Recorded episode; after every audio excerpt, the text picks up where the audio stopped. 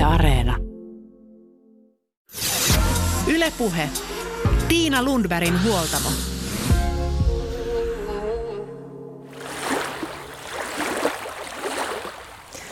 Tervetuloa huoltamolle. Tänään puhutaan parisuhteesta, perheestä ja sairaudesta, joka voi kohdata perhettä. Se tulee pyytämättä, odottamatta ja voi muuttaa kaiken. Perheenjäsenen sairaus pistää koko elämän mullin mallin. Elämään mukaan tulee pelkoa, huolta, arjen hankaluuksia sekä fyysistä että psyykkistä kipua. Sairauden aiheuttama kriisi altistaa eroille, toteaa parisuhde Katajan toiminnanjohtaja Suvi Laru ja muistuttaa siitä, että kriisin kohdatessa kannattaa painaa jarrua ja antaa tilanteelle ja tunteille aikaa ja muistaa, että me kaikki käsittelemme vaikeita tilanteita ja tunteita eri tavalla. Suvi Laru on psykologia, erityistason paripsykoterapeutti. Suvi Larulla on myös omakohtaista kokemusta puolison sairastumisesta. Henna Mäkelin puolestaan on toimittaja, jonka esikoisromaani Syöpäkortti ilmestyy nyt syksyllä. Kirjan pohjalla on Hennan omat kokemukset lapsen sairastumisesta, mutta kirja on täysin fiktiivinen teos. Henna on aiemmin kirjoittanut tietokirjan kuolemasta. Henna Mäkelin kertoo, että läheisten ihmisten tuki oli ensiarvoisen tärkeää koko perheelle, kun lapsi sairastui, mutta hänelle itselleen suurin apu tuli traumaterapiasta, joka antoi keinoja vaikeiden tunteiden käsittelyyn. Henna Mäkelin kertoo, että terapia teki hänestä paremman ihmisen sekä itselleen että läheisille.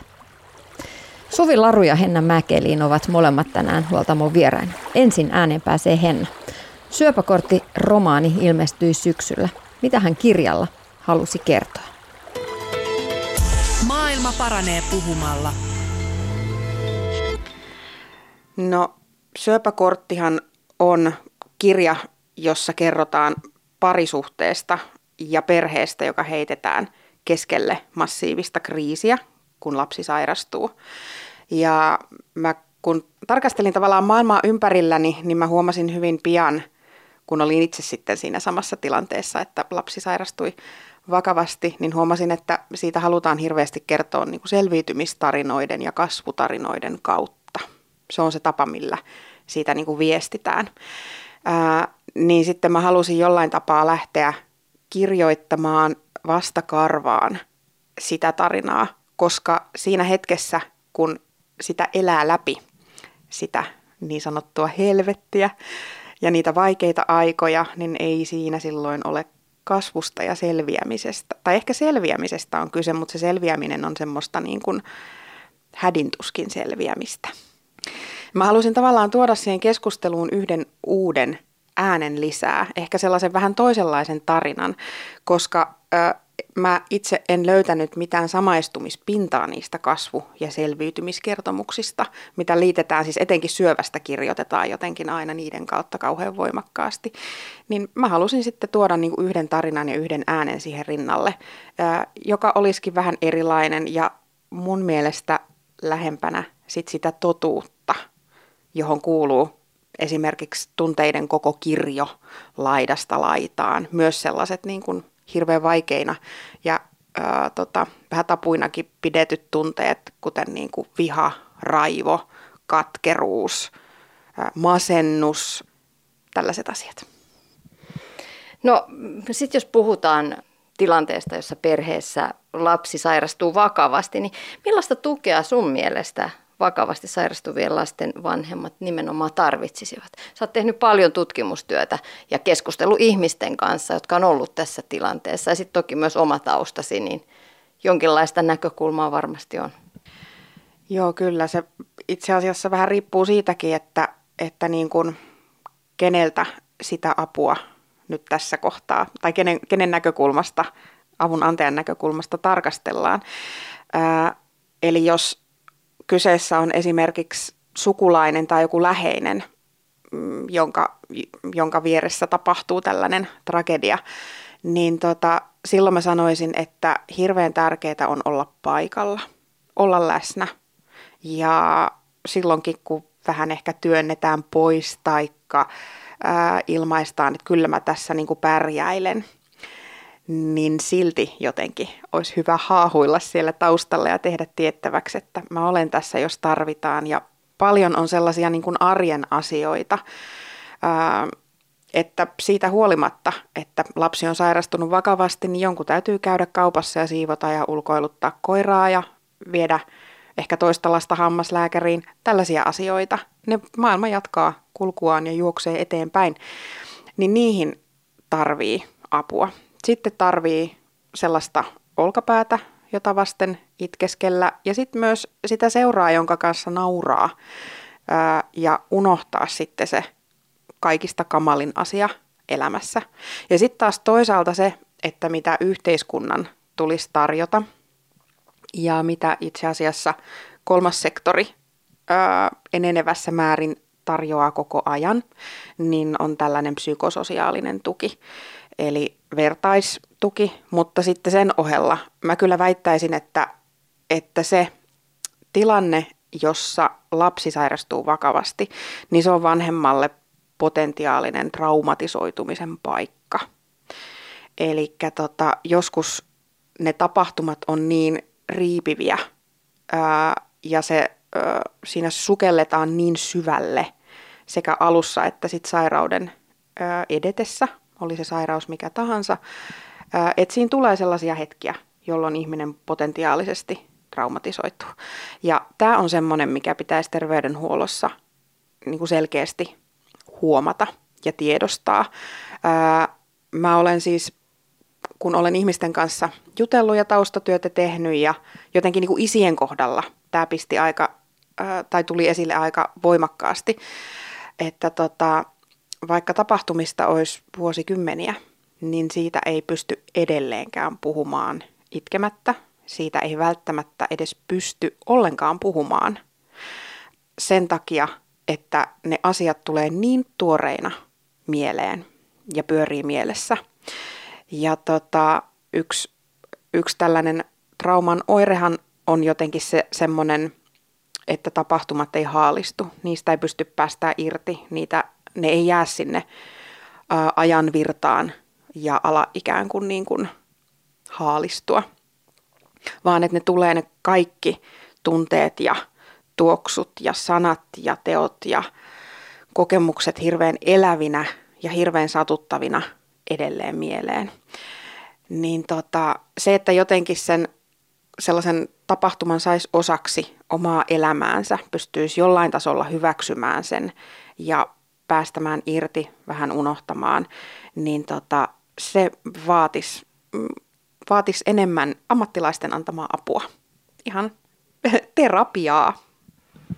Niin kyllähän me Suomessa eletään aika hyvässä maassa lääketieteen näkökulmasta, että paljon pystytään auttamaan, pystytään lääketieteellisesti parantamaan ihmisiä, antaa sitä lääketieteellistä hoitoa ja hoivaa, mutta tosi monissa keskusteluissa nousee esiin se, että se niin kuin tuen tarve, trauman hoito, niin kuin mentaalipuolen hoito on aika heikossa hapessa. Nyt tällä hetkellä puhutaan esimerkiksi korona-ajan traumojen hoidosta. Siellä olisi tosi paljon tehtävää. Miten sun mielestä voitaisiin ratkaista se tilanne, että me saataisiin ihmisille apua myös sinne niin kuin mielenterveyden puolelle? No niin, toi on valtava kysymys kirjailijalle. No varmaan se liittyisi, tai tärkeää olisi ensinnäkin se, että tunnistettaisiin ne sellaiset trauman paikat. Ja varsinkin silloin, kun lapsi sairastuu, niin tiedostettaisiin, että siinä samalla sairastuu tavallaan koko perhe, koska se muuttaa koko maailman ja elämäntavan aivan kokonaan erilaiseksi. Tietenkin tekisi tässä kohtaa mieli sanoa nämä perusasiat, että resursseja lisää ja henkilöstölle koulutusta ja tällaisia asioita. Ja se olisi ihanaa, kun se toteutuisi ja tapahtuisi. Mutta täytyy kyllä sanoa, että esimerkiksi tuolla lasten syöpämaailmassa, niin siellä on niin kuin tosi paljon sellaisia esimerkkejä siitä, että miten asiat hoidetaan hyvin. Et esimerkiksi lasten syöpäosastolla, niin siellä vierailee sairaalaklounit, siellä juhlitaan joulua, sinne tilataan välillä ruokaa McDonald'sista. Eli se, että niille perheille ja niille pienille potilaille, niin niille pyritään tarjoamaan iloa siihen sairaala-arkeen. Et toisaalta niin kun, sekin, että mitä meidän perheessä niin kun muistellaan sairaala-ajoista, niin ne on just sellaisia iloisia asioita. Et esimerkiksi ne sairaalaklounit, niin ne on meidänkin potilashuoneessa vierailleet ja meillä on videoita siitä, että mitä kaikkea kivaa niiden kanssa on tehty. Esimerkiksi siis ihan, mä opiskelen itse siis kulttuurihyvinvointia, niin käytän nyt tämän tilaisuuden sen esille nostamiseen. Eli se, että tarjotaan sellaisia niin kuin tilaisuuksia kokea iloa, kokea onnea, käsitellä tunteita taiteen ja kulttuurin avulla. Kenties esimerkiksi, jos vaikka maalaamalla yhdessä kuvaa. Siellä tiedän, että tällainen Sylvä, joka on lasten ja nuorten ja lapsiperheiden oma syöpäyhdistys valtakunnallinen, niin heillä on taideterapeutti, joka sitten vierailee niiden lasten luona. Ja sitten siinä piirtämisen ja maalaamisen ohessa voidaan käsitellä hankalia tunteita. Että tämän tyyppistä sellaista tavallaan niin kuin jotenkin tilaa hengittää siihen kauhean epätavalliseen ja intensiiviseen sairastamiseen.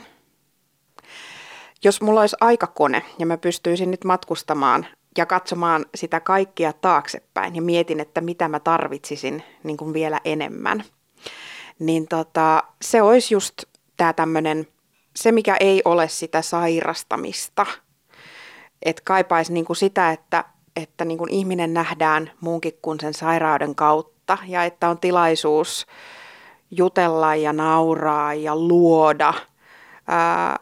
Ja sitten siinä ohessa tulee sellainen tunne, että saa puhua siitä vaikeasta asiasta, jos haluaa, mutta ettei ole pakko. Että se voi olla vaan maalaushetki, josta jää kiva kuva, kiva muisto ja toisaalta se voi olla mahdollisuus käsitellä sitä vaikeaa, kipeätä, traumaattista tilannetta ja elämää, jota joutuu elämään. Lapsen sairastuminen koskettaa totta kai häntä itseään eniten, mutta se koskettaa myös koko perhettä, sukua, ystäviä ympärillä, päiväkotikavereita, koulukavereita. Tänään huoltamolla puhutaan nimenomaan vanhempien näkökulmasta, siitä perheen näkökulmasta, lapsen sairastumisesta. Henna Mäkelin, sä oot kirjoittanut kirjan Syöpäkortti ja sulla on myös omia kokemuksia oman lapsen sairastumisesta. Mitä kaikkea se lapsen sairastuminen elämässä muuttaa? Sanoisin, että aivan kaiken.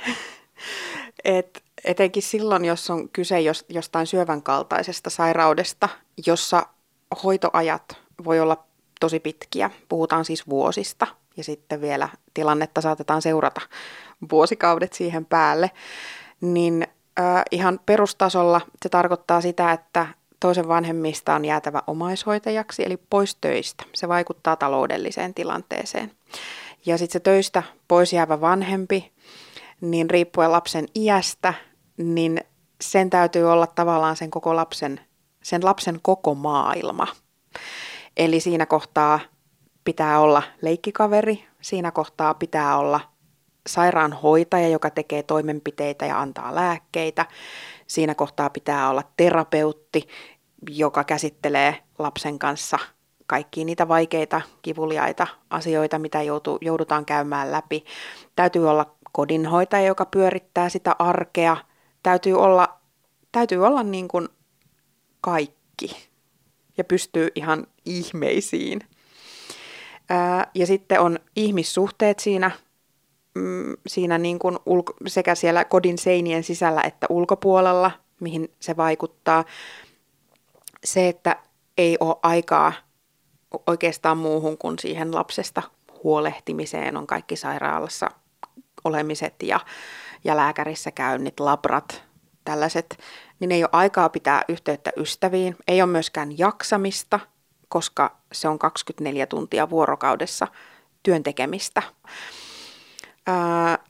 Ja sitten on suhteet lähimpiin ihmisiin, jotka saattaa olla tosi vaikeita, koska kun lapsi sairastuu vakavasti, niin silloinhan tällainen hirveän vaikea asia kuin kuoleman mahdollisuus astuu sisään. Se tulee kutsumatta ja se tulee yllättäen ja ihmisillä ei oikein ole työkaluja käsitellä sitä varsinkin silloin, kun kyseessä on lapsi. Se on hirveän vaikea ajatus, että tässä on mulle rakas lapsi ja se saattaa kuolla. Niin siinä kohtaa jotenkin ne ihmissuhteet muuttuu aika paljon vaikeammaksi. Ja se on ihan inhimillistä pelätä kuoleman edessä ja pelätä sitä, että menettää jonkun rakkaan. Mutta jotenkin siinä kohtaa aikuisten pitäisi kyetä käsittelemään se oma pelkonsa, työntää se jotenkin niin kuin vähän sivummalle tai ottaa siihen vaikka kainaloon kulkemaan tai olkapäälle kulkemaan ja sitten kyetä pysymään sen kriisissä elävän perheen rinnalla. Ja siihen kaikki ei pysty siihen, onneksi jotkut pystyy. Mullakin on hirveän hyviä esimerkkejä omassa elämässäni siitä, että miten eri tavoin ystävät tai muut läheiset on sitten osannut kannatella aivan mahdottomassa elämäntilanteessa. Niin monille se voi tuntua siltä, että en halua enempää, en uskalla nyt soittaa, etten nyt enempää kuormita. Ja sitten sellaisella niin kuin liialla kohteliaisuudella sitten jätetäänkin soittamatta. Vai onko se sitten kuitenkin sitä pelkoa, että en tiedä mitä sanoa?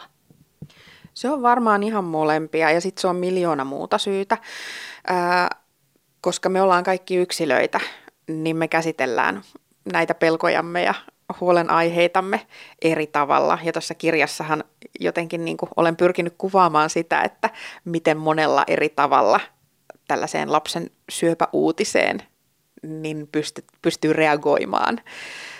Joku saattaa sivuuttaa sen ikään kuin ja siirtyä puhumaan ihan jostain muusta. Joku toinen saattaa ruveta itkemään ja sitten tämä uutisen kertoja joutuukin kannattelemaan sitä, joka siinä niin kuin itkee, kun sen roolin periaatteessa pitäisi olla toisinpäin. Tai sitten on niitä ihmisiä, jotka haluaa tarjota kauheasti ratkaisuja ongelmaan, johon ei ole olemassa ratkaisua. Ei sitä lasta, ei kukaan pysty lupaamaan, että sun lapsi paranee ja sit kaikki on ihan hyvin. Niin ei vaan ole, se ei ole mahdollista. Mutta siitä huolimatta me ihmiset pyritään siihen, että me tarjotaan mahdottomiinkin tilanteisiin ratkaisuja. Se voi olla tuossa kirjassa yksi tapa ja ratkaista tämä ongelma on se, että tarjotaan niin kuin Jumalaa lohduksi. Ja joillekin se voi olla hyvinkin se asia, mikä kannattelee, mutta ei kaikille. Jotenkin tämä on kauhean kompleksinen asia. Se on oikeasti vaikea asia, mutta mitä sä itse sanoisit, että miten jos esimerkiksi lähipiirissä lapsi sairastuu, niin mikä olisi niin kuin oikea tapa kohdata se sairastumisen kohdannut perhe? Siinäkään ei ole yhtä ainoata oikeeta. Esimerkiksi yksi sellainen, mikä mulle itselleni jäi mieleen, niin oli se, että ihminen, joka ei ollut mulle mitenkään hirvittävän läheinen, niin ilmestyi vaan meidän oven taakse yksi päivä. Ja hän toi mulle kukkasen ja mä sanoin, että mun puoliso ei ole kotona. Mä jotenkin oletin, että hän tuli mun puolisoa tapaamaan. Ja sitten se sanoikin mulle, että ei kun mä halusin tavata just sut. Ja sitten se antoi mulle sen kukkasen. Ja ei siinä sitten hirveästi paljon enempää puhuttu. Mutta sinä hetkenä mä tiesin, että okei, tämä ihminen on mun puolella. Tämä seisoo mun joukoissa. Ja se jotenkin näkee minut ja haluaa auttaa. Että se kukkanen oli kauhean kaunis symboli sille, että toi ihminen on niinku mun ihminen. Et se oli yksi sellainen hirveän kaunis tapa jotenkin ilmasta, halu olla läsnä ja auttaa. Ja sitten mä oon joskus sanonut, että sano ensin, että mitä mieleen tulee. Jos se on vaikka, että voi saatana, niin sano se. Ja sitten sen jälkeen mieti, että mitä sä voit tehdä, miten voit auttaa, mihin sun omat rahkeet myöskin riittää. Et en mä nyt sitä sano, että jos niin kun lähipiirissä joku sairastuu, että sun täytyy niin kun 24/7 olla niin kun varalla ja auttamassa, mutta että jotenkin se semmoinen, niin kun, että välitä tieto siitä, että mä olen täällä, kun sä tarvitset, ja että mä kysyn sulta säännöllisin väliajoin, että miten menee, ja että sitten jos teet tällaisen ikään kuin lupauksen, niin sitten myös pidä se. Nämä olisi jotenkin niitä asioita, mitä ehkä kannattaa jotenkin kriisissä elävälle ihmiselle jollain tapaa ilmaista. Henna Mäkelin, sä tuossa Syöpäkorttikirjassa kuvaat myös hienosti sitä perhevanhempien keskinäistä suhdetta ja ehkä jopa kateuden tunnetta, joka voi nousta pintaan siinä kohdassa, kun toinen, vaikka nyt puhutaan lapsen sairaudesta, me kaikki tiedetään, että jokainen vanhempi tekisi kaikkensa oman lapsensa eteen ja varmasti jää kotiin hoitamaan, mutta siellä löytyy myös näitä ikäviä tunteita, kuten kateuden tunnetta ehkä toista puolisoa kohtaan, jolla ikään kuin elämä voi jatkuakin normaalina. Hän menee töihin ja hoitaa siellä niin kuin, saa jatkaa niin kuin entisellään. Monenlaisia tunteita liittyy siihen. Onko nämä kuinka tyypillisiä sitten perheissä, joissa lapsi sairastuu?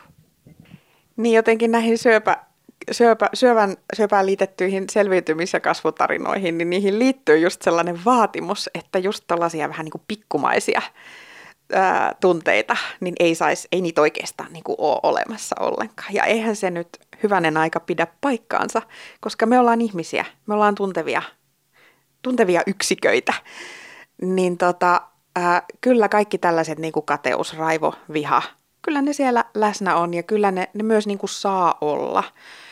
Ja kyllä ihan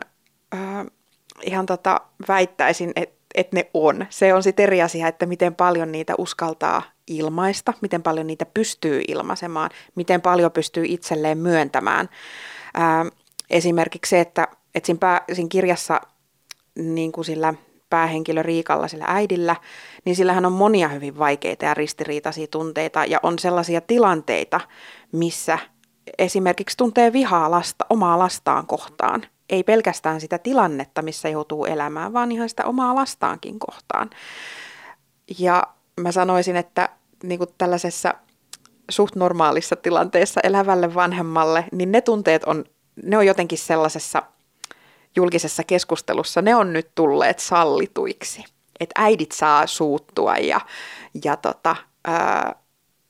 se on sellainen jotenkin, se on räjäytetty se ajatusmaailma uusiksi, että äitikin saa olla niin sanotusti huono ihminen, mutta että sitten väittäisin, että tässä niin kuin vakavan sairauden maailmassa niin elää vielä hyvin vahvana semmoinen vaatimus, että vanhempien pitää reagoida tietyllä tavalla, välttää tiettyjä tunteita ja sitten tosiaan kasvaa ihmisinä sinne parempaan suuntaan, vaikka tosiasiassahan sairaudet ja vaikeudet on sellaisia, että ne muuttaa ihmisiä ihan melkein väistämättä, mutta ei se kasvu aina ole parempaan suuntaan. Ne saattaa katkeroittaa, ne saattaa tehdä susta ahdistuneen ja pelokkaan. Ja sitten jos sitä kasvua tapahtuu, niin se voi olla, että se vie vuosia aikaa, että sen asian kanssa jotenkin niin kuin oppii elämään ja sitten ymmärtää elämästä jotain uutta ja merkityksellistä. Toinen puoli siinä sitten on myös se ulkopuolisuuden tunne, jota nostat esiin, myös se, että toinen vanhempi voi jäädä ulkopuolelle ja kokea yksinäisyyttä sen sairauden kanssa ja kaikkien hoitojen ja muiden. Joo, kyllä. Mä jotenkin ajattelen, että tavallaan tuossa Syöpäkortissa käydään läpi hirveän paljon samoja asioita, mitä käydään läpi niin kuin ruuhkavuosia elävässä pikkulapsiperheessä. Että niin kuin miten isä tuntee itsensä ulkopuoliseksi, kun äiti elää pienen lapsen kanssa symbioosissa ja hoitaa sitä. Ja ehkä isä jää sitten ulkopuolelle niin kuin sekä miehenä että sitten siinä isän roolissa ja puolisona. Että niin kuin sitä kautta mä ajattelen, että tuossa kirjassa on varmaan paljon kosketuspintaa sellaisellekin ihmiselle, joka ei niin kuin, syövästä tiedä eikä haluakaan tietää. Että jotenkin, että tavallaan vaikka tämä on kertomus ihmisistä sellaisessa vaikeassa ja erityisessä tilanteessa, niin on se kyllä tarina samalla meistä kaikista ja vanhemmuudesta. Oman lapsen sairastuminen on ehkä pahin skenaario, vakava sairastuminen on pahin skenaario, mitä vanhempi voi miettiä. Se, että ajatus siitä, että oma lapsi on kuolemansairas, se on ehkä se pahin painajainen, mitä vanhempi voi mielessään ajatella. Niin kyllähän se on jotenkin niin kuin lamauttava ajatus. Se on lamauttava ajatus.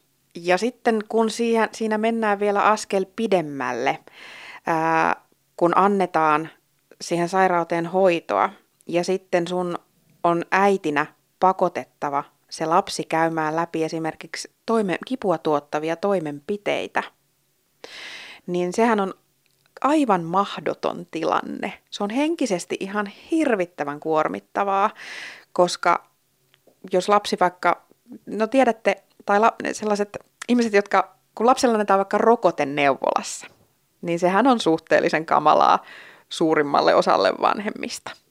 Mutta se on kuitenkin asia, joka tehdään hyvin, hyvin harvoin ja joka on tosi, tosi nopeasti ohi. Mutta sitten, kun niitä samantyyppisiä tilanteita annetaan sulle eteen sarjatulena, sä joudut päivittäin joskus useita kertoja päivässä esimerkiksi pistämään lasta itse tai hoitohenkilökunta tekee sen, tai sitten joudut vakuuttelemaan, että, tai itse asiassa lapsellehan, jos sille valehtelee, että ei tää satu, niin se ei ensi kerralla sitten luota suhun, kun se tietää, että sattuu se kuitenkin. Eli siinä kohtaa pahennat vaan tilannetta. Noi on tavallaan sellaisia niin kuin repiviä ristiriitoja, minkä kanssa joutuu elämään. Se, että sun on pakotettava oma lapsi tilanteisiin, jotka tuottaa sille kipua, niin ne on ihan hirvittävän rankkoja hetkiä. Siinä on niin kuin potentiaalinen traumatisoitumisen hetki yksi.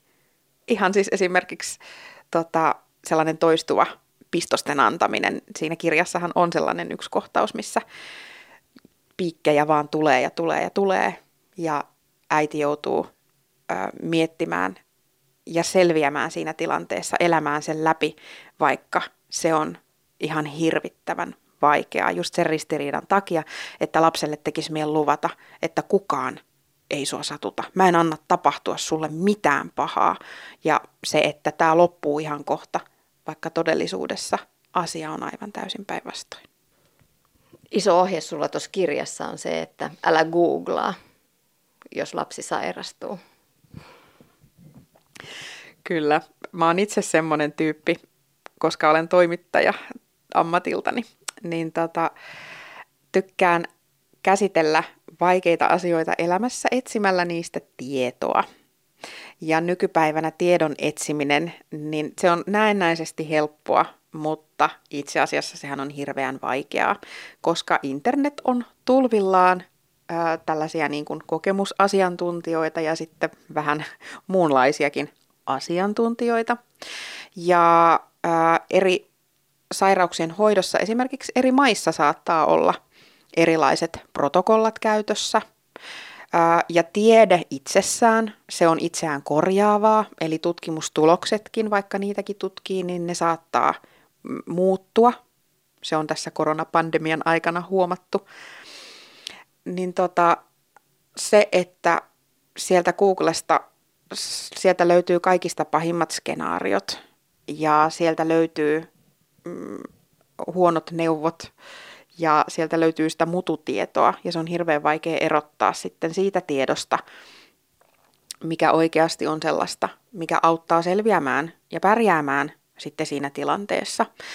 Ja itse olen kokenut meidän terveydenhuollon henkilökunnan aivan valtavan osaavana, hirveän hyvin huomioon ottavana, asiallista tietoa jakavana. Mä esimerkiksi itse pyysin aina kaiken kirjallisena ja joskus myös pyrin nauhoittamaan niitä keskusteluja, koska usein, jos oli joku palaveri lääkärin kanssa, niin sitä tietoa tuli niin paljon, että sitä oli kerralla hirveän vaikea omaksua. Että se itse asiassa on aika hyväkin neuvo mun mielestä, sanoisin vastaavassa tilanteessa eläville, että niin kun kannattaa yrittää hankkia tietoa nimenomaan niiden lääkäreiden ja hoitavan henkilökunnan kautta ja sitten myöskin jotenkin tallentaa se sitä varten, että sitten sitä pystyy sulattelemaan ja palastelemaan ja prosessoimaan rauhassa. Olen törmännyt siis siihenkin, että sairastuneen lapsen vanhemmat ei jotenkin kykene luottamaan lääkäreihin just sen takia, että on googlattu ja etsitty sitten sitä tietoa muistakin lähteistä, niin se voi olla ihan hirvittävän kuormittavaa sitten, että se taho, joka tekee sitä, taistelee sen lapsen puolesta syövän kanssa. Halutaan tätä taistelukieltä käyttää kauhean paljon. Mä oon itse sanonut, että jos siinä joku taistelee, niin ne on niin kuin lääkärit ja se hoitohenkilökunta. Niin et ne kyllä tekee parhaansa ja niillä on hirveästi tietotaitoja. Etenkin syöpienhoidossa, lasten syöpienhoidossa Suomi on ihan siellä kärjessä. Tänne tullaan hakemaan hoitoa muualtakin. Niin kyllä niihin lääkäreihin voi luottaa. No Henna Mäkelin, mitä muuta sanoisit ihmiselle, jonka lapsi on juuri saanut diagnoosin syövästä tai muusta vakavasta sairaudesta? Ihminen on semmoinen olento, että se sopeutuu kaikkeen. Ja vaikka joutuisi mahdottoman eteen, niin kyllä siitä sitten yleensä jotenkin eteenpäin rämmitään. On ihan hirveästi kaikki kliseitä, mitä niin kuin toistellaan. Ja mä en niitä nyt lähde tässä toistelemaan, vaikka osassa niistä on ihan vähän niin kuin totuuttakin siellä taustalla. Mutta että jotenkin mun tekisi mieli sanoa aina kaikille, että opetelkaa muutama hengitysharjoitus. Muistakaa hengittää, muistakaa syödä, käykää suihkussa. Eläkää vähän edes jotain muuta kuin sitä sairautta, jos se sunkin on mahdollista. Että se tilanne on jotenkin sellainen, että sit vanhempana tosiaan pyrkii tekemään kaikkensa sen lapsen eteen. Ja sitten joskus kuitenkin tulee tilanteita, kun siihen kaikkeen ei pysty. Mulla on jäänyt hirveän vahvana jotenkin mielikuva siitä, että yksi ihminen sairaalan käytävällä, jota mä en edes tuntenut, niin hän niin kuin lähti lapsensa luonta itkien pois ja sanoi, että mä en vaan pysty nukkumaan täällä sairaalassa. Ja se oli ihan hirvittävän vaikeaa selkeästi sille ihmiselle.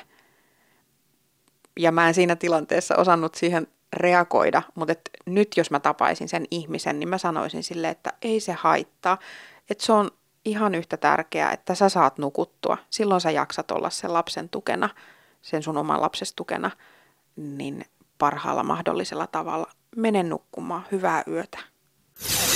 Yle Puhe. Tiina Lundbergin huoltamo. Näin totesi toimittaja Henna Mäkelin. Henna tavataan hetken päästä uudelleen, mutta nyt jatketaan Parisuhdekeskus Katajan toiminnanjohtaja, psykologi ja psykoterapeutti Suvi Larun kanssa. Parisuhdekeskus Kataja on julkaissut oppaan Yhdessä vahvemmaksi, opas parisuhteen tueksi, kun perheessä on sairautta.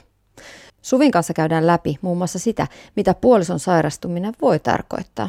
Mutta aloitetaan lapsista. Miten lapsen sairastuminen voi vaikuttaa parisuhteeseen?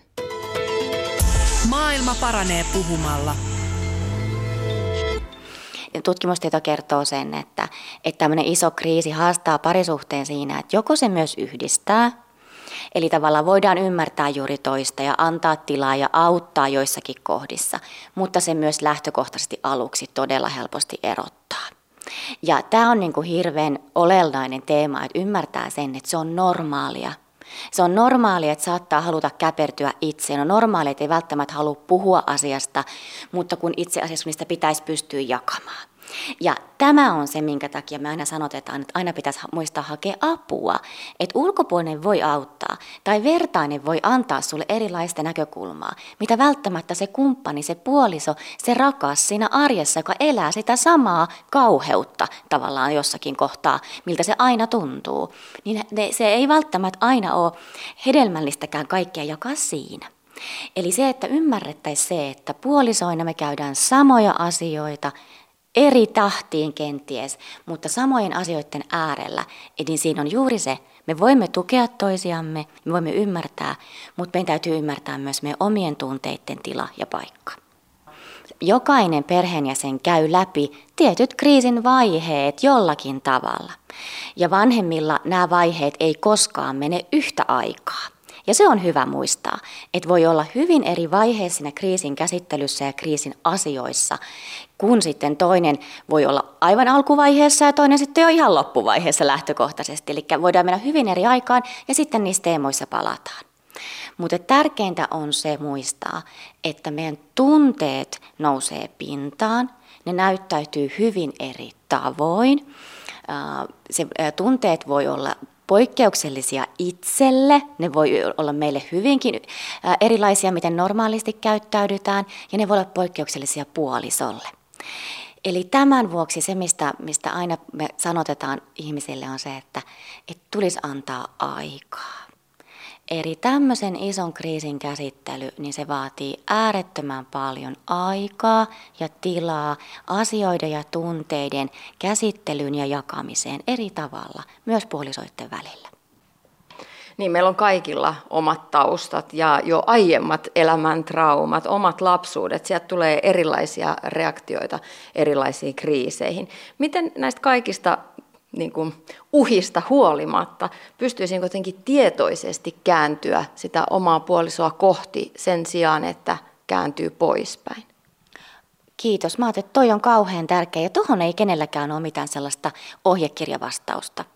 Vaan se, että koska parisuhteessahan me ollaan kaikki omanlaisiamme, jokainen perhe on omanlaisensa, niin se, että sen perheen sisällä, sen parisuhteen sisällä, näiden kumppaneiden toimijoiden, ketä siinä onkaan silloin, ketä kaikkia vanhempia ja perheenjäseniä on läsnä, niin olisi tärkeää muistaa se, että mä haluan olla sun läsnä, mä haluan kääntyä sun puoleen. Ymmärtää se, että mieluusti kriisi saattaa erottaa, mieluusti me saatetaan hakeutua poispäin, mutta että kaikilla olisi se ymmärrys ja tahto siitä, että meidän täytyisi olla tässä yhdessä samassa rintamassa, koska muuten se kuvio hajoaa. Ja lapsen sairaus on todella suuri kriisi ja se haastaa erotilanteille. Ja tämän vuoksi on tosi tärkeää pitää huolta siitä suhteesta, siitä, että me käännytään toiseemme, jaetaan asioita ja myös sitä oman hyvinvoinnin ylläpitämisestä. Ja sitten, että että otetaan huomioon verkostot. No entä sitten, jos se oma puoliso vetäytyy kokonaan sivuun ja jotenkin ei puhu, ei avaudu, vaikka kuinka yrittäisi? Siinä kohtaa hirmu tärkeää itse ymmärtää sen, että okei, että hän ehkä nyt just tässä kohtaa tarvii tämän tilan, mutta että mun täytyy tämän asian kanssa niin kuin ehkä asettua ja vaikka alkaa jakaa sitä enemmän jonkun ammattilaisen kanssa. Ja pikkuhiljaa sanottaa myös sit toiselle, että mä koen, että olisi tärkeää, että myös pystyttäisiin yhdessä puhumaan tästä. Eli se, että ymmärretään se, että meillä voi tulla hetkiä, jolloin me emme voi olla toiseen niin paljon läsnä silloin sen kriisin vaiheessa. Emme voi ehkä puolisoinakaan olla niin paljon läsnä toisillemme, mitä haluttaisiin. Että ei kertaakaan välttämättä pysty. Mutta ei kyse ole siitä, ettenkö mä haluaisi olla sinun kanssa, sinun ihmisen kanssa, vaan että se tilanne haastaa niin paljon. No miten parisuhdetta sitten voisi vahvistaa semmoisessa tilanteessa, kun tuntuu, että tekisi mieli siirtää syrjään oikeastaan se koko parisuhde ja kaikki muu elämä ja keskittyä vaan siihen sen yhden lapsen, sairastuneen lapsen tilanteeseen ja hänen paranemisensa? Miten edes uskaltaa tai kehdata ottaa aikaa parisuhteelle?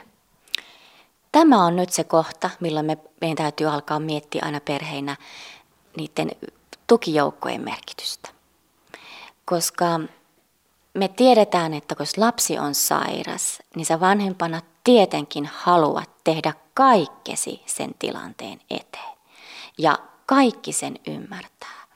Mutta kukaan ei ole superihminen. Kukaan ei jaksa yksin. Ja kumppanit toinen toisilleen pitäisi muistaa, että me ollaan se rinnalla kulkija, se olkapää ja me ollaan tässä yhdessä. Mutta me molemmat tarvittaisiin niitä muita verkostoja niihin kohtiin. Niin, että parisuhdetta sä voit hoitaa sillä tavalla, että sulla oikeasti olisi mahdollista joskus vaikka käydä sun kumppanin kanssa kävelyllä ulkona. Eli mä puhun pienistä arjen asioista. Tai että te vuorottelette muun perheen asiat, sisaruksiin liittyvät asiat ja lapsen, jos pitää vaikka olla hoitotahon luona sairaalassa tai mikä se tematiikka onkaan, niin se, että me ymmärretään, että se on molemmille tärkeää, niin siihen tulee myös se vanhemmuuden elementti, että me saadaan niin molemmat olla, koska vanhemmuus ei saa kummaltakaan mennä, tai kuinka monta vanhempaa onkaan, niin ei saa lähteä vanhemmilta pois, mutta että me osattaisiin myös ymmärtää se, että me myös huomioidaan toinen siinä arjessa. Me pidetään toista hyvänä, me katsotaan lempeästi, me kosketaan, me keitetään toisemmille iltatee tai kahvi. Aamulla sä voit nousta toisella laittamaan vaikka sen aamupala leivän. Tiedät sä ihan jotain pieniä arjen asioita. Itse asiassa just sitä, mitä me kaikki tarvitaan siinä arjessa, me huomattaisiin toisemme. Mutta silloin kun meillä on kriisi, ne pienet huomioimiset ja se maailma, missä toinen elää, niin se on kauhean tärkeä ymmärtää ja huomioida. Ja sitten se, että pyydetään verkostoja. Jos on muita lapsia perheessä, että joku vie lapset vaikka joskus päiväkotiin. Tai ei tarvitse aina itse olla niin kuin joka aamu tai ilta niin kuin siinä perustyössä, tässä arjen vanhemmuudessa, että joku muu voi auttaa. Tai vie lapsia harrastuksiin tai leikkikentälle niin, että saat sen pienen hetken vaikka olla vaan. Ihan vaan hiljaa sen sun kumppanin kanssa. Huolimatta siitä, että me tarvitaan kaikki myös sitä aikaa parisuhteelle. Ja sitten, jos sen voi joskus järjestää, yhteinen iltahetki jossain, illallinen, käydä leffassa, tai entäs jopa joku yö poissa, hotellihuone kahdestaan niin, että sä vaan voit vaikka nukkua rauhassa, mutta sieltä voisi sitten löytää jopa sitä läheisyydenkin kohtia, kun sille on aikaa ja tilaa. Koska seksuaalisuushan on asia, joka selvästi niin kuin on haasteiden äärellä silloin, kun on tämmöinen kriisitilanne. Ja se on myös hirmu tärkeä muistaa, että nämä kriisit näkyy meidän kehossa, mielessä ja myös seksuaalisuudessa. Ja koska ne on asioita, mitä ei saisi laittaa kokonaan hyllylle, ne voi olla eri tilanteissa vähemmän aikaa läsnä ja onkin. Mutta että me muistettaisiin, että me ollaan omia itseämme ihmisiä ja tarvitaan toinen toisemme kohtaamista ja myös kosketusta erilaisissa elämänkohdissa. Ja siinäkin myös se ymmärtäminen, sen kumppanin tarpeiden ymmärtäminen, että me ollaan siinäkin aika erilaisia, että toisella se kriisi perheessä voi todellakin tehdä sen, että mitkään seksuaaliset asiat ei ole pätkääkään mielessä ja toinen taas on jossain toisessa kriisin vaiheessa. Juuri näin. Ja sen avaaminen ja sanottaminen olisi kamalan tärkeää. Eli tuoda just esiin, että mä en vaan nyt pysty, ei ole kyse siitä, että mä en haluaisi olla sun lähellä. Että uskaltaa sanottaa se asia niin kuin se on. Ja näissä teemoissa ihmiset usein kokeekin, että voi olla vaikea ehkä tunnistaa sitä ja sanoa ääneen. Ja silloin ulkopuolinen apu voi olla se, joka pystyy auttamaan sen keskusteluyhteyden luomisessa, jotta ei tulisi sitä irtautumista, vaan enemmänkin sitä yhteyttä. Tänään puhutaan huoltamolla siitä, että miten parisuhteessa selvitään sairastumiseen aiheuttamasta kriisistä. Psykologi, psykoterapeutti Suvi Laru, olet itse kertonut julkisuudessa oman puolisosi vakavasta sairastumisesta ja sen herättämistä tuntemuksista. Mitä sä sanoisit, miten sairaus muuttaa sitten parisuhdetta, jos se puoliso onkin se, joka sairastuu? Aivan samalla tavalla kuin siinä kohtaa, jos lapsi on perheessä sairas, niin jos puoliso sairastuu, niin koko se elämä muuttuu. Eli aivan niin samat lainalaisuudet on näissä tematiikoissa siinä, että tavallaan monet sanottaa, ja itse siis henkilökohtaisesti on kokenut sen aivan saman, että on tavallaan niin kuin elämä ennen sairautta. Ja elämä sitten sen sairauden jälkeen. Eli se on valitettavasti niin kuin tosi tärkeä ymmärtää, että kaikki muuttuu. Vaikka me ajateltaisiin ja koettaisiin, että moni ajatteleekin niin, että okei, että se on vaan toisen elämässä tai kehossa oleva sairaus esimerkiksi. Että se on lapsella tai että se on puolisolla. Tai, niin kun itse asiassa se koskettaa koko perhettä ja koko dynamiikkaa. niin kuin mä sanoin jo alussa, niin ilman muuta se koskettaa myös parisuhdetta. Ja se haastaa sitä. Joko se yhteys sitten pikkuhiljaa saattaa löytyä uudestaan, mutta se myös löytää uuden paikkansa. Eli tavallaan se entinen elämä, millaista oli ennen, niin se muuttuu, koska on tullut täysin uusi elementti siihen maailmaan. Ja se on se sairaus, jonka olemassaoloa ei voi, vaikka kuinka haluaisi laittaa sen pois ja syrjään, niin sitä ei voi. Vaan se täytyy hyväksyä osana elämää. Mutta kun olennaista onkin se, että se ei saa sitten täysin määrittää kaikkea. Eli me olemme elämässä edelleen niitä omia itseämme, kumppaneja toisillemme, puolisoita toisillemme, perheessä vanhempia mahdollisille lapsille. Ja näin on niin kuin mun elämässä ollut myös. Ja silloin täytyy ymmärtää ne kaikki lainalaisuudet, mitä siihen kuuluu. Ei hävittää niitä pois, mutta että ymmärtää ne osana elämää. Ja en minä henkilökohtaisesti, vaikka on ammattilainen, niin olen näiden asioiden äärellä niin kuin yhtään sen viisaampi ja fiksumpi kuin kukaan muukaan silloin, kun se asia tulee omakohtaisesti. Se vaatii läpikäyntiä, käsittelyä ja aikaa. Ja uudelleen aina eri elämäntilanteissa asian uudelleen läpikäyntiä. Se on se, mitä kriisi tekee. Se haastaa meitä. Ja se haastaa meitä elämän ihmeellisyyden äärellä, se haastaa meitä elämän epävarmuuden äärellä. Ja nämä on ne teemat, mitä kaikki perheet kokee silloin, kun siihen tulee mukaan teema, jonka nimi on sairaus. No, joskus parisuhde voi myös hajota sairauden myötä. Näistä tarinoista ei paljon puhuta, koska eihän meistä kukaan haluaisi olla ihminen, joka lähtee kävelemään, kun perheessä on sairautta. Mutta niinkin voi käydä. Miten sä psykoterapeuttina, psykologina käsittelisit tällaista tilannetta? Mä ajattelin, että oli kauhean tärkeä kysymys ja hienoa, kun sen kysyt, koska se on myös ymmärrettävää. Eli silloin, kun kriisi tulee perheeseen ja se muuttaa kaiken lähtökohtaisesti, muuttaa meitä ihmisiä, muuttaa meidän ajattelumaailmaa, tapaa käsitellä asioita, niin se muuttaa meidän myös sitä suhdetta, meidän ehkä aikaisempia toiveita, yhdessäolon tarpeita, premissejä, tulevaisuuden kuvia. Ja sitten se voi muuttaa myös selvästi meidän tapaa olla ja elää toistemme kanssa. Meillä kaikilla on oma elämämme, mistä meidän pitää pitää huolta. Ja meillä kaikilla on myös omat tarpeemme ja meillä kaikilla on myös rajamme. Me emme voi venyä yli niiden rajojen, vaan meidän kaikkien pitää ymmärtää se, että mitkä on ne asiat, mitkä on myös minulle tärkeitä, millä premisseillä minä elän hyvää elämää itselleni ja perheelleni. Puolisostahan voi erota, lapsista ei voi erota. Ja tämän vuoksi se, että on tärkeää muistaa se, että puolison kanssa, kumppanin kanssa sitä yhteyttä tulisi yrittää luoda. Kaikin keinoin, varsinkin jos perheessä on muita perheenjäseniä. Mutta jos se elämä on hyvin haastavaa, joskus se voi olla mahdotontakin ja joskus se, että ollaan eri osoitteissa, että erotaan, voi helpottaa jopa sitä tilannetta. Eli mä aina sanotan ihmisille tässä, että ei ole oikeaa eikä väärää tapaa. On jokaisen oman perheen tapa. Mutta se, että hätiköityjä asioita ei kannata tehdä.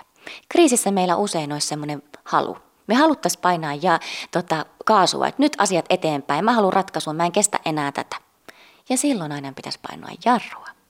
Silloin aina pitää painaa jarrua ja vetää henkeä. Pohtia, antaa tilaa, onko se varmasti niin, että se on se suhde, mistä mä haluan erota. Vai onko se kriisitilanne, mistä mä haluaisin erota. Ja voihan se olla, että sitä kriisitilanteesta ei silti pääse irti. Että se voi olla, että se sairaus haastaa silti, vaikka se suhde eroaisikin. Eli siksi on kauhean tärkeää miettiä juuri se, että onko tämä se ihminen, jonka kanssa mä haluan elämääni jakaa. Jonka kanssa mä haluan omia elämän asioita ja aamukahviani juoda? Vai onko niin, että me elämät on mennyt jotenkin niin eri polulle tässä kohtaa, emmekä ole löytäneet enää uutta yhteistä yhteyttä kriisin jälkeen ja sen aikana? Niin silloin voi olla, että molemmille on sit helpotus jopa, että ollaan eri teitä kulkemassa. Pariterapeutit toteavat monesti, että apua haetaan usein liian myöhään parisuhteen kriiseihin ja ongelmiin. Milloin olisi oikea aika hakea apua tässä tilanteessa, jos perheessä on sairautta? Aina kaikissa perheen ja kriisin asioissa, liian aikaisin kuin liian myöhään. Eli lähtökohtaisesti minä suosittelen kaikille, että kun tulee tällainen iso kriisitilanne, niin jos millään on itsellä voimavaroja jo heti siinä ensitiedon saamisen yhteydessä, niin kysyä hoitohenkilökunnalta, kysyä läheisiltä, ottaa ja kysyä ammattilaisilta, mistä minä ja perheeni voimme tähän tilanteeseen saada apua. Eli ihan jo ensiaskeleissa, ensitilanteissa. Usein me voidaan ajatella, että ei siinä alussa edes pysty eikä kykene, sekin on ymmärrettävää, niin sitten mä toivoisin, että myös sitten verkostot olisi valveutuneita ja uskaltautuisivat sanottamaan, että hei, mä ajattelen, että te varmaan hyötyisitte avusta ja on olemassa erilaisia muotoja. Eli sairaanhoitopiireillä on olemassa erilaisia tukimuotoja, eri potilasjärjestöillä on olemassa erilaisia tukimuotoja, on olemassa erilaisia toimijoita, niin kuin vaikka meidänkin järjestö Parisuhdekeskus Kataja, jotka tekee työtä niiden asioiden eteen, kun perheissä on sairautta, eri potilasjärjestöjen kanssa yhteistyössä ja niin, että tuodaan esiin erilaisia palveluita. Koska on olemassa nykyisin eri sairausteemoissa myös matalan kynnyksen palveluita, jonne sä voit mennä ennaltaehkäisevästi ilman maksua, vaikka chattien tai puhelinneuvonnan kautta hakemaan apua, ilman että sun tarvii siihen laittaa hirveästi voimavaroja, vaan se, että se ensimmäinen askel onkin se, että mä ymmärrän, että minä olen sen arvoinen ja minun perheeni on sen arvoinen, että me tarvitaan apua. Koska kriisistä ei kenenkään missään kohtaa pitäisi yrittää selvitä yksin. Yle Puhe. Tiina Lundbergin huoltamo. Näin painotti Parisuhdekeskus Katajan toiminnanjohtaja, psykologi ja psykoterapeutti Suvi Laru. Samoilla linjoilla on myös Syöpäkortti romaanin kirjoittanut toimittaja Henna Mäkelin. Yksin ei kannata jäädä, vaan kannattaa hakea apua. Mistä hän itse sai suurimman tuen lapsen sairauden aikana? Yle Puhe. Kaksi asiaa. Toinen on läheiset ihmiset ja toinen on sitten traumaterapia. Ja läheisten ihmisten suhteen niin me saatiin lapsen isovanhemmilta niin hyvin paljon semmoista konkreettista apua ja tukea. Ja mä tiedän, että se ei ole mitenkään itsestään selvää. Kaikilla ei ylipäätään ole olemassa. Omat vanhemmat voi olla niin huonossa kunnossa tai muuten eivät halua tai pysty osallistumaan siihen sitten sairaan lapsen hoitamiseen tai perheen arkeen. Mutta me oltiin siitä onnekkaassa asemassa, että meillä oli sekä isovanhemmilla sekä kykyä että halua osallistua. Ja sitten oli muutama semmoinen ystävä, jotka on aivan korvaamattomia. Yksi ystävä muun muassa vei mua viikonloppumatkoille. Me käytiin kylpylöissä tai hotelleissa, vietettiin villejä viikonloppuja lähinnä puhuen ja nauraen ja itkien, ja sitten kun oltiin syöty hyvin, juotu ehkä muutama lasi viiniä, niin mentiin hotellihuoneeseen, luettiin vierekkäin kirjaa ja sitten ystävä laittoi korvatulpat ja sanoi, että ei sun kuorsaaminen mua yhtään häiritse, että nyt ruvetaan nukkumaan, että kauniita unia. Ja sitten hän siinä sinnikkäästi vieressä sinnitteli läpi yön, kun minä nukuin ja kuorsasin todennäköisesti kuin pieni porsas. Elikkä siinä näissä kohtaamisissa mä pääsin hetkeksi pois kotoa ja mä sain olla oma itseni. Mä sain sitä happea. Mä sain puhua sairaudesta tai omista tuntemuksista tai olla puhumatta.